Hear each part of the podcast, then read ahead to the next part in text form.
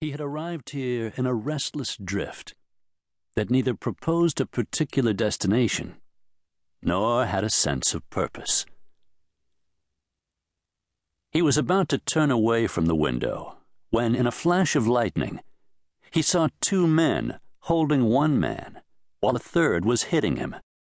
When the lightning went away, he could see nothing except the darkness of the alley, and for a moment, Matt wasn't sure that he had seen anything. It might have been a trick of shadows and light. Another lightning flash, this one prolonged for a full second, revealed the scene again. It was no trick of lightning. Three men were attacking a fourth. Matt had no idea who the man being held was, nor did he know who was beating him. He didn't know why the man being held was being beaten, but he didn't like the odds. His common sense dictated that he'd do nothing but instinct overcame common sense. Damn, he said aloud. Lifting the window, he crawled out onto the edge of the hotel's porch roof, moved through the rain to the edge, then dropped down to the ground. By now he was so close that even through the staccato rhythm of the falling rain, he could hear the sound of fists on flesh and the grunts of pain. Matt moved quickly through the rain, unseen and unheard by either the assailants or the hapless man being beaten. Reaching out, he grabbed the shoulder of the man doing the actual beating, spun him around, then knocked him down with a hard blow to the man's chin. What the hell? One of the two who were holding the man shouted. Matt started toward him, but he and his partner released the beating victim, then ran quickly up the alley. The beating victim collapsed, and Matt decided that attention to his condition was more important than chasing down the two villains. Look out! the victim suddenly shouted. And turning, Matt saw the man he had knocked down, reaching for his gun. Because he was still lying on the ground, it was an awkward draw, which gave Matt time to step through the mud and kick the pistol out of the man's hand.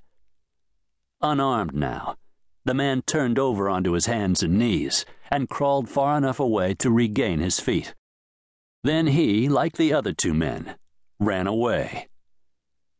Are you hurt? Matt asked, turning back to the victim. A few bruises and cuts, the man said, rubbing a finger against his cut lip.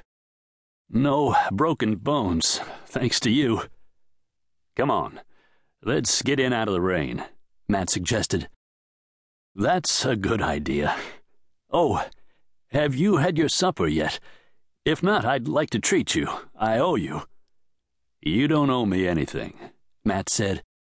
I think anyone would have come to your aid if they had seen what was going on. I'm not so sure of that. But I'd like to buy you dinner anyway.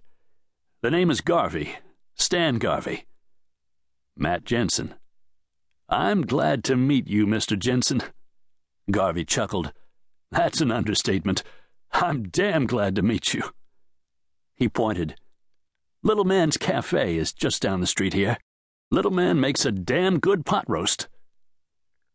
Matt followed Garvey into the restaurant, and the two men stood just inside the door for a moment, dripping water. Because it was quite late for dinner, the restaurant was nearly empty. Hello, Stan. Wet enough for you? Someone asked. The man who greeted them was wearing the white apron and cap of a cook. He was very short, standing just over five feet tall. Hello, little man. Two pot roast dinners, Garvey said. Two pot roast dinners coming right. Damn, Stan. What the hell happened to you? I fell down, Garvey said. You fell down? Yes. Well, all I can say is it must have been one hell of a fall. You have any apple pie left? Garvey asked pointedly, making it obvious that he didn't want to talk about it. Yes? You want it now? No, for dessert. Leading Matt to a quiet corner of the dining room, Garvey took out a handkerchief to dab at his bloody lip. The handkerchief was as wet as his clothes. Who were those men? Matt asked. I don't know.